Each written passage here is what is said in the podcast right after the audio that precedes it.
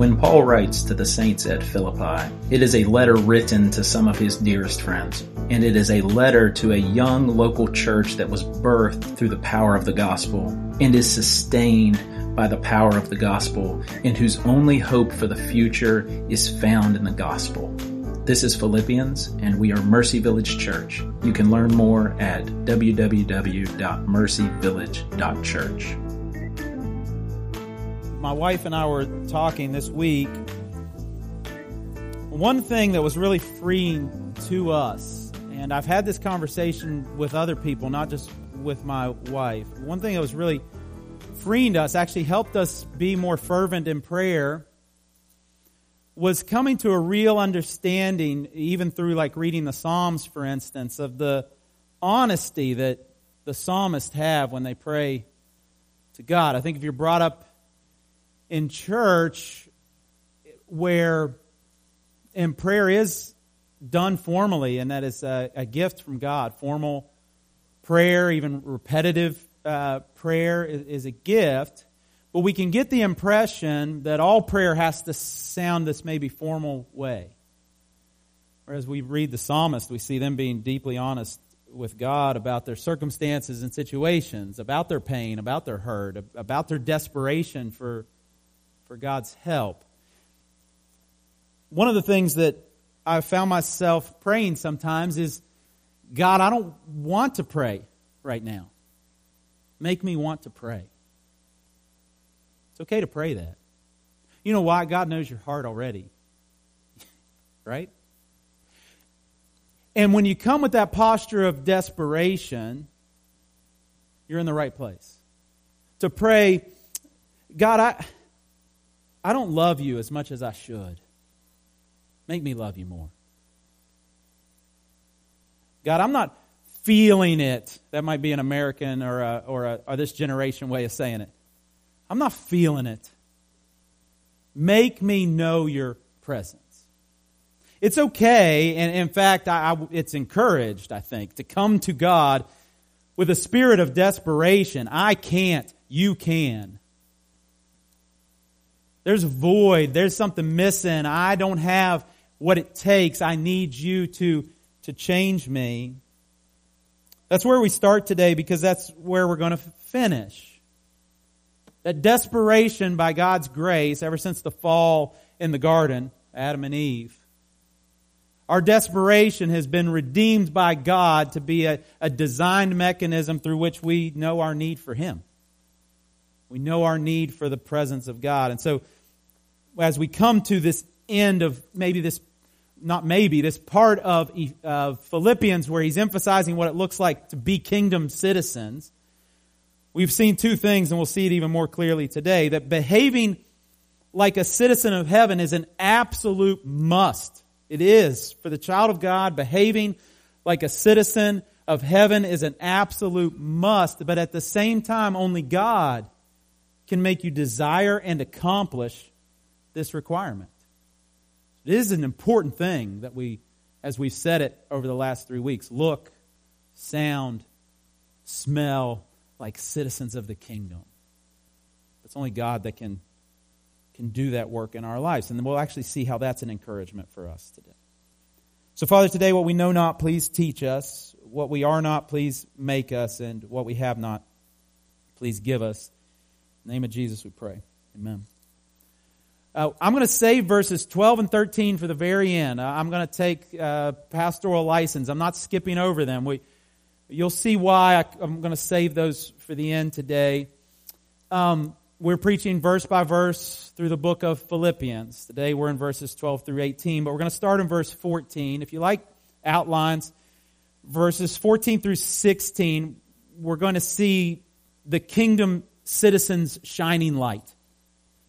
Again, just to kind of fill you in, in verse 27 of chapter 1, Paul starts this um, portion of the letter where he's telling the citizens, or the citizens of Philippi, who are the saints uh, at the church of Philippi, what it looks like to be kingdom citizens. What is some of the marks of our citizenship, our heavenly citizenship? We'll come back to what some of those marks were a little bit later. And he actually, in verse 14, gives us two more specific marks of what it looks like to be a, a kingdom citizen. And um, these are the last two uh, hyper specific marks that he's going to give in this little section that runs through verse 18 of chapter 2. He says, Do all things. Now, before, last week he said, Do nothing. Today he says, All things. This is, this is the totality of your living. In the totality of your living, do all things without grumbling or questioning or disputing. I said, the reason this Bible is all duct taped up because it's old. And so mine says questioning, disputing. What's great about Greek and the language and what doesn't always work out, and I said this last week with English, is that sometimes a Greek word will carry with it the, the meaning of several English words. And so that's why if you were to maybe read a, a King James version or an English standard version or whichever, you might see the different words that seemingly mean the same thing or close to the same thing. It's just a way of, of translating. This is one of my favorite Greek words, though, and I said last week I wasn't saying more Greek, but it, it, it goes um, uh, go goose go, right? Like that's the word, and it sounds like grumbling, and it points back to you remember the Israelites when they come out of Egypt. God's with them in a pillar of cloud by day, a pillar of fire by night. There's bread falling out of the sky for them to eat every morning. There's water coming out of rocks. It's like this beautiful illustration of the presence of God with them, but yet, what do they do the whole time? They grumble. They complain. And that word, gagutso, gagutso, gagutso, that just, that was their posture, right? Like they're just always grumbling, complaining. Paul says that's not a mark of, of kingdom citizenship. So I think the question, and we've been, as we test our citizenship as kingdom citizens, is that, are, are you that type of person? Am I that type of person who's complaining often? Right? You find, right, um, no matter what comes your way, you can always maybe find the negative aspect of it and, and complain about it. You know, that's baked into life, by the way, that, that there will always be parts about life that are seemingly, in your own mind, worthy of complaining about. I'm not saying that life is a bed of roses. But there are those among us, myself included sometimes, who tend to just be complaining, complaining, complaining, never satisfied. It's not a mark of kingdom citizenship. The next thing he says is stop disputing. So one, stop grumbling. Two, stop disputing. This is a person who, who finds reasons for argument, reasons for dissension, reasons for division in everything. They don't have any sort of hierarchy in their mind about which battles are worth fighting. They'll just fight them all. They've never seen a battle they aren't willing to, to fight. They'll fight just as hard for their spouse to take out the garbage as they will for something that is maybe deeply personal or even deeply biblical. Now, not that any of us would ever be that way, but, but maybe, right, in just some mystical person out there that you know is like that. If we're honest, like I've had days like that, where everything is worth fighting about, even though it really isn't. Paul says, not a mark of kingdom citizenship. In all of our living, we are to be without grumbling and without complaining. In all of our living. And the result of this, he says in verse 15, not just this lack of grumbling and complaining, but also all the other marks he's talked about since chapter 1, verse 27. The result of this first verse 15 is that you may be blameless and innocent, children of God without blemish in the midst of a crooked and twisted generation among whom you shine as lights in the world. That we'll be shining lights that testify to the goodness of God. Shining lights that testify to the finished work of Jesus on the cross. We will shine bright in the world around us. As we become citizens who look, sound, and smell like the kingdom. We, have said this all three weeks. like to be a citizen of West Virginia is to smell like a pepperoni roll. It's to uh, sound like John Denver's country roads. Like there, there's there's things that identify you. We've made the joke too that if you say Appalachia, you're not from Appalachia. That's just an automatic like given. So Paul is saying that as you become marked by these things, these marks of citizenship of the kingdom, the world around you will see the light and the beauty of God. The invisible God is made visible through his people, living marked by the marks of kingdom citizenship. That is the reality. We shine bright. And notice, too, that it is against the backdrop of this crooked and twisted world. And what I love about this is that this letter was written in around 62 AD. And so what you have to know is that you're not the first one to live in a generation that's twisted and crooked. It's been that way since the fall. Sexuality has been twisted since the fall. Politics have been twisted since the fall. Even though good things in life can be twisted since the fall. That's just how it's been. Even religion itself can be twisted for personal gain or selfish desires. Things are twisted. So, so you're not living in and that's not me saying that, th- that there aren't things that you should be concerned about happening in the world around you. I'm simply saying we're not the first. It's been happening since 62 AD. It's been happening long before that. But that means that there's always been and still is an opportunity for us as the people of God to shine bright in this world by becoming more and more like Jesus, by looking more and more like citizens of the, the kingdom. And Paul doesn't want them to just shine bright, kind of like a flare of brightness, but he wants it to be long term. Verse 16, holding fast to the word of life, so that in the day of Christ I may be proud that I did not run in vain or labor in vain. What Paul's saying is that, that we should shine bright to the end. The day of Christ is, is that coming day of, of Christ's return, when all of us will be in the heavenly kingdom, right, for not just as a as something that we hope for, but something that will be seen and, and known. On that day, until that day, resting and uh, in the promise of God to help us become more and more like kingdom citizens, to shine bright in this world, holding fast, he says, to the word of life, which translated very little, literally would, and I think this is so interesting, the word that is of life, like originates from life. And so, in a sense, and I'll try to make sense of this to you, there are words that lead to life in this book.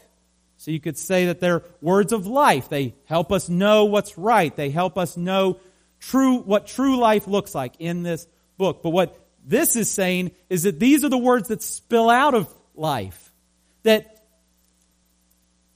the true life good life that is ours in God through Christ, as those words of life spill out, it's this.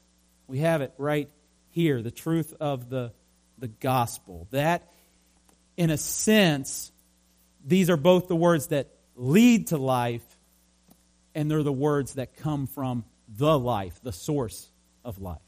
They lead us to the source of life, they come from the source of life. And so we hold fast to these words, in particular, the truths of the gospel. And talk about humility. And that's what I love about the Apostle Paul. And he, you see this in a lot of his letters. And in really, in this letter to the Philippians, he just loves this church deeply. You can tell in the way the letter is written. But he says that, that where is he going to find his pride, right? And not, a, not an evil pride, but that I may be proud not necessarily, again, he does tie it back to himself that I did not run in vain or, or labor in vain, but he's not basing that on like his personal accomplishments, but on what he sees in the people of God at the church of Philippi. His joy, his measures of success are what Jesus does in the lives of others. And so that's what we're called to as the people of God, to be these shining lights for the kingdom. So let's remember now that this is our third week. I've said this under our header of kingdom citizenship. We've been stacking up marks of kingdom citizenship, what it looks like to be a citizen of the kingdom. We've been exhorted to certain things that uh, we should do as citizens. Now, Paul's going to wrap up this cluster of verses that are all about kingdom citizenship with hope that we deeply need. And that is this that for the child of God, our joy is invincible. There is nothing that can steal the joy of a child of God. Philippians 2:17, watch what I mean here. He says, "Even if I am to be poured out as a drink offering upon the sacrificial offering of your faith, I am glad and rejoice with you all. He talks about two groups of people and he talks about what's happening in their lives. He talks about himself. He talks about the saints of Philippi. For the saints of Philippi, the language he uses is the sacrificial offering of your faith. So there's a sacrificial offering of your faith. Now, Paul uses some terminology like this throughout his letters when he says that we are living sacrifices. He says that we offer sacrifices of praise. The reason I mention that is because sometimes when Paul talks about us pouring our lives out as sacrifices, he's not talking about death, he's talking about in our living. That in our living, our lives are sacrificial offerings of worship and praise to God. And that's true. That, so he's not saying that everyone who reads this letter is going to be martyred right in the near future for their faith, although some of them may experience that. What he is saying is that even in your living, your life is to be sacrificially lived for the glory of God, for the sake of His kingdom. He says, Your life is a, is a sacrificial offering of their faith. He means following Jesus, even in our living, is sacrificial. But what he'd said before was about himself that his life is a drink offering. Now, he might mean generally that it's sacrificial in his living, but I don't necessarily think so because he uses this term one other place, and it's in 2 Timothy 4 6. And when he does it there, he's explicitly referring to the fact that he's going to die. He knows it at that point when he's writing 2 Timothy. Right now, he's most likely in a prison in Rome, and, and death is, is a certain possibility. He says, if here in Timothy, he says it like it's a done deal, that he's going to be poured out as a drink offering. Here he says, if I'm to be poured out as a drink offering. What he's saying is that not only is it a sacrifice to the glory of God in our living, are we to live sacrificial lives in our living? He says, but even in our dying, it is a sacrifice of praise to our Lord. That's what he's getting at. He said, even if I die, it'll be another element of the collaborate sacrifice of the church. The imagery is Old Testament sacrifices. There would be times that when you brought an animal sacrifice, you would, along with it, bring a food offering of grain that you would pour out beside the altar, and you would bring a drink offering of wine that you would pour out beside the altar. So it's like this uh, multi step sacrifice. You have the food, you have the, the, the sacrifice, the animal sacrifice, you have the food offering, you have the drink offering. And he's saying, well, your lives are a sacrifice. My life and my death will be a sacrifice to the glory of God. But here's the, the takeaway. The most important part about it is that throughout it all, he says, I'm glad and I'm rejoicing. Even in death, even if my life is poured out as a drink offering, I rejoice. He can say that because just a few verses before this, he said, To live is Christ, to die is gain. He knows that in his living, the glory of God, the fame of Jesus, and in his dying, gain. In the presence of God, he will, he will be. And so he's glad and rejoicing. And we should rejoice too. Verse 18, he says to the church at Philippi, likewise, you also should be glad and rejoice with me. Paul didn't just love them, they loved Paul. They don't know if they're ever going to see Paul again. They know that he's in prison. They know there's a likelihood that he's going to die. That would have brought sadness to their hearts. He's saying, don't just see the pain, see the beauty. Even in the dying, you can rejoice. Because in the dying, I am home where I've always wanted to be. Uh, Psalm 116, verse 15 says, Precious in the sight of the Lord is the death of his saints. Paul knows where he's going after death. He doesn't fear it. He says, You can rejoice in my home going to be with God. So, let's recap where we've been. I, I, got some really cool charts that everybody loves. Everybody loves a good chart, right? It's not maps this time, but we've looked at the marks of kingdom citizenship over the last three weeks, and they've come to us primarily in two ways things that we should do, things that we shouldn't do. Kind of like body odor, right? I don't teach at the middle school, but I know people who do. Um, like there's two ways it sounds, at least from what I've heard, that it goes. You either forget to wear the deodorant and you smell like BO, or, you know, on the 10th day of creation, God gave us Axe body spray. Um, and so that's a joke, but they will overdo it with the Axe body spray, right? Am I right? I got my middle school people. okay. So you like, it's, so sometimes there's a way you should not smell, and well, both times for them it's a way you should not smell, but, but you get what I'm saying. There's a way we should smell, there's a way we should look, there's a way we should act, and there's a way we shouldn't. And, and what we've seen is pursue unity is something we should be doing. Being courageous is something we should be doing. Pursuing unity, it's not a typo, he said it twice for a reason, is something we should be doing. And being humble is something we should be doing. He came uh, to unity twice. Things we should not be doing selfish ambition, conceit, which was vain glory, like the desire for your own glory and, and fame, grumbling, and disputing. These are the do's and the don'ts. So you measure your citizenship against these. And then we had just some general other marks that we'd have a biblical understanding of suffering, that we would submit to the kingship of Jesus, that we would just have general obedience to the Word of God, that we would live in a reality of our invincible joy. We just looked at that. And that we would shine bright as kingdom citizens. So when you put that all together, and I got great news for you, that's not all of it either. That's just from a few verses in Philippians. There's, there's more marks of what it looks like to be a citizen of the kingdom of heaven. Way more that could be up there. So the question at this point, as we come to the kind of the end of this section of Philippians, is how are you doing? How am I doing? Do you, do I look, smell, sound like kingdom citizens?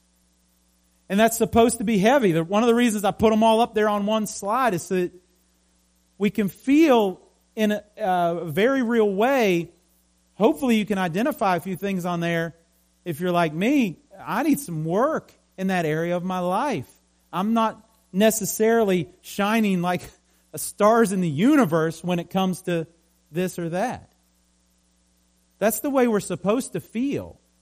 That's not where God's going to leave us.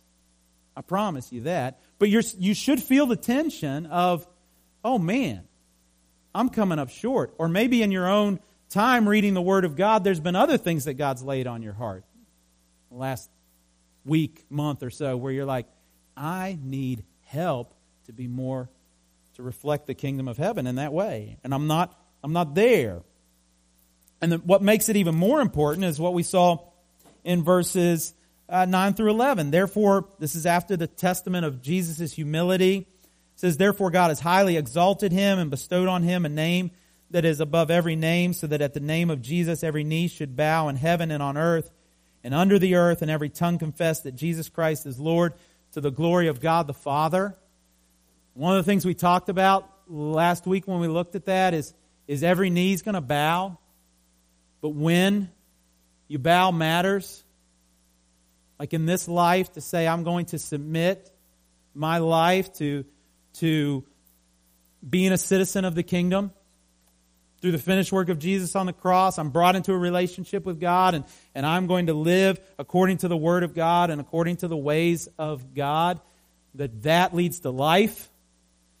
Those who bow after, on the other side, are bowing because they're required to, but the pathway for them is, is destruction, regardless.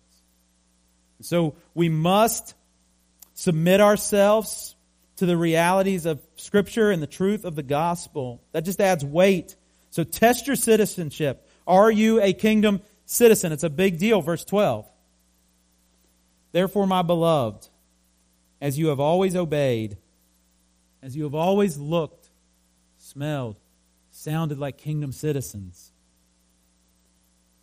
in my presence, not only in my presence, but much more in my absence. Work out your own salvation with fear and trembling. What he's saying is that you shouldn't flippantly take these commands, these calls, these expectations of being a kingdom citizen who looks, smells, and, t- and, and sounds like the kingdom. Don't take it lightly you should seriously be reflecting upon your life. Do I look like a citizen of the kingdom? The good news comes to us, right? Because that should push us to a, if we're being honest, to a place of, of desperation. We need God's help. And in verse 13, we get the good news, which is what we close with. For it is God who works in you. Good news right? Because I don't have it in me by myself to be humble like Jesus was. Right? In, in verses 1 through 11, that spelled out the, the deep humility of Jesus. I can't do that with my own strength and power. I can't even live five minutes like that by myself. Don't have the strength. But it is God who works in you, both to will and to work for His good pleasure. Literally, Literally, it is God who gives you the desire to look, sound, smell like a kingdom citizen, and it's God who makes you capable of looking, sounding, smelling like a kingdom citizen. You, I can't do it. Through the finished work of Jesus on the cross, which puts us in relationship with God, and through His power, we can. He can give us both the desire and the ability. And don't miss this, it's for His good pleasure. Nothing makes God happier than to see his children walking in his ways, walking with him. And since he is both, he's the power to make you desire to live like a kingdom citizen, and he's the power to make you capable to look like a kingdom citizen, then it's good news that he's doing it for his own pleasure, right? Because that's just extra motivation for him to do what he said he would do, or what Paul said he would do earlier in Philippians. He who began a good work in you will complete it in the day of Jesus Christ. They're excited about that next door. But it's all about God.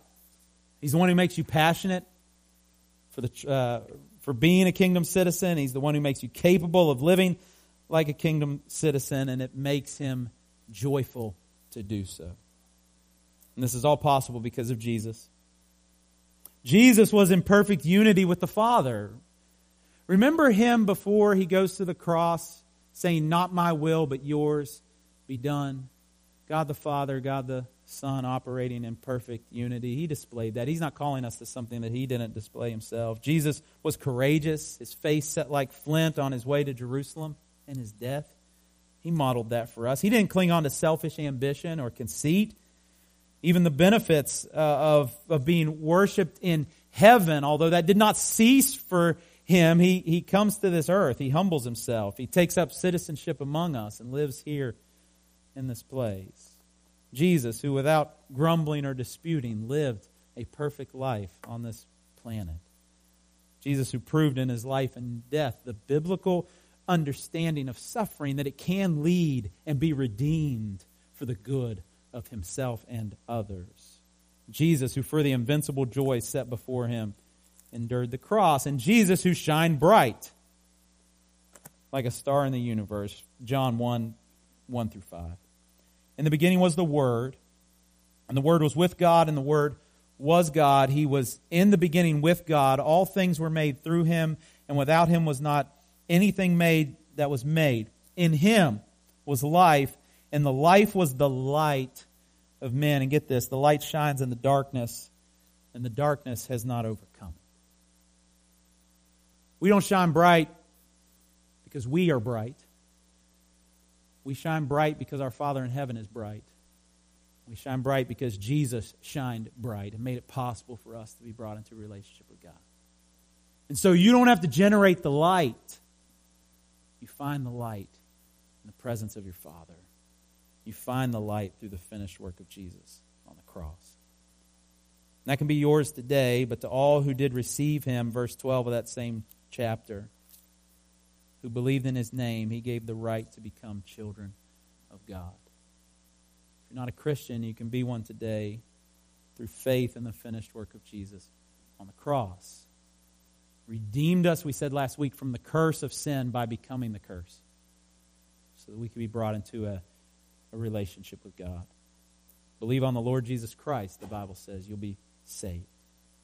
If you are a Christian, here's your homework assignments as we come to the end of these kingdom citizenship verses. I'm going to take them directly from the, the passages that we've been in. The first is this find what I'm calling your point of desperation. Go back and read those verses again from 127 to 218. And they might all be points of, they probably, for me, are all points of growth for me, but what's the one that maybe sticks out to you the most? This is a place I need to grow as a Christian. Unity, courage, biblical understanding of suffering, humility, etc. What's the one this week that you will pray to God something like this God, I need to be better at humility. Make me better at humility. You can pray a lot longer prayer than that. Certainly encouraged. But at least to pray that this week. God, I, I need to be better at unity. Make me better at unity. So go back through those verses, or maybe it's something else in your own personal study of the Word of God that's been revealed to you. What is that point of desperation? I am failing in this area or struggling in this area. I need God's help to grow. What is that? This is just a more specific way of praying, Thy kingdom come. Right? We pray, God, your kingdom be brought to bear in my life. We're just praying in specific ways that it be brought to bear. And then the second piece is memorize Philippians 2.13. Or at least write it on a post-it note and put it up on your mirror in your bathroom or, or put it uh, as a marker in your Bible so that as you pursue that point of desperation, change in that area, you're reminded that it is the work of God in you that will pull it off. He's the one that will give you both the desire and the ability to make it so. Simple homework. Not easy homework. You didn't hear me say easy homework. You heard me say simple homework. Find that point of desperation. Ask God for His help in that area. And memorize that verse or put verse 13 somewhere where you can be reminded it is God who works in me. Both to desire to live like this and the make me capable to live like this so that you can rest in that reality. Not thinking you just got to grit it out and get better at something. You can lean into the power of God as you desire change and seek change. Behaving like a citizen of heaven is an absolute must, but only God can make your desire, make you desire, and make you accomplish this requirement. So we trust Him. Father, might we trust you? Might we lean into your power and strength to grow in humility, to grow in unity, to grow in courage, to grow in our ability to leave behind grumbling and leave behind complaining and leave behind conceit and uh, selfish ambition and to see suffering through a biblical perspective, to obey your word, and on and on. Might we rest in your power. Might we rest in your strength to accomplish that. And might we look, smell, and sound like citizens of the kingdom? Might this group of people here be marked by the realities of transformation that come only through your power? And in that, might we shine bright in the places we live and work and play, representing the, the truth that you are worthy of worship. And that through the finished work of Jesus on the cross, our lives can be, be transformed. Thanks for listening. You can subscribe to this feed wherever you listen to podcasts. We exist to experience and embody redemption and renewal in Christ alone and we'd love for you to experience what God is doing as Jesus builds Mercy Village Church. Connect with us online at www.mercyvillage.church.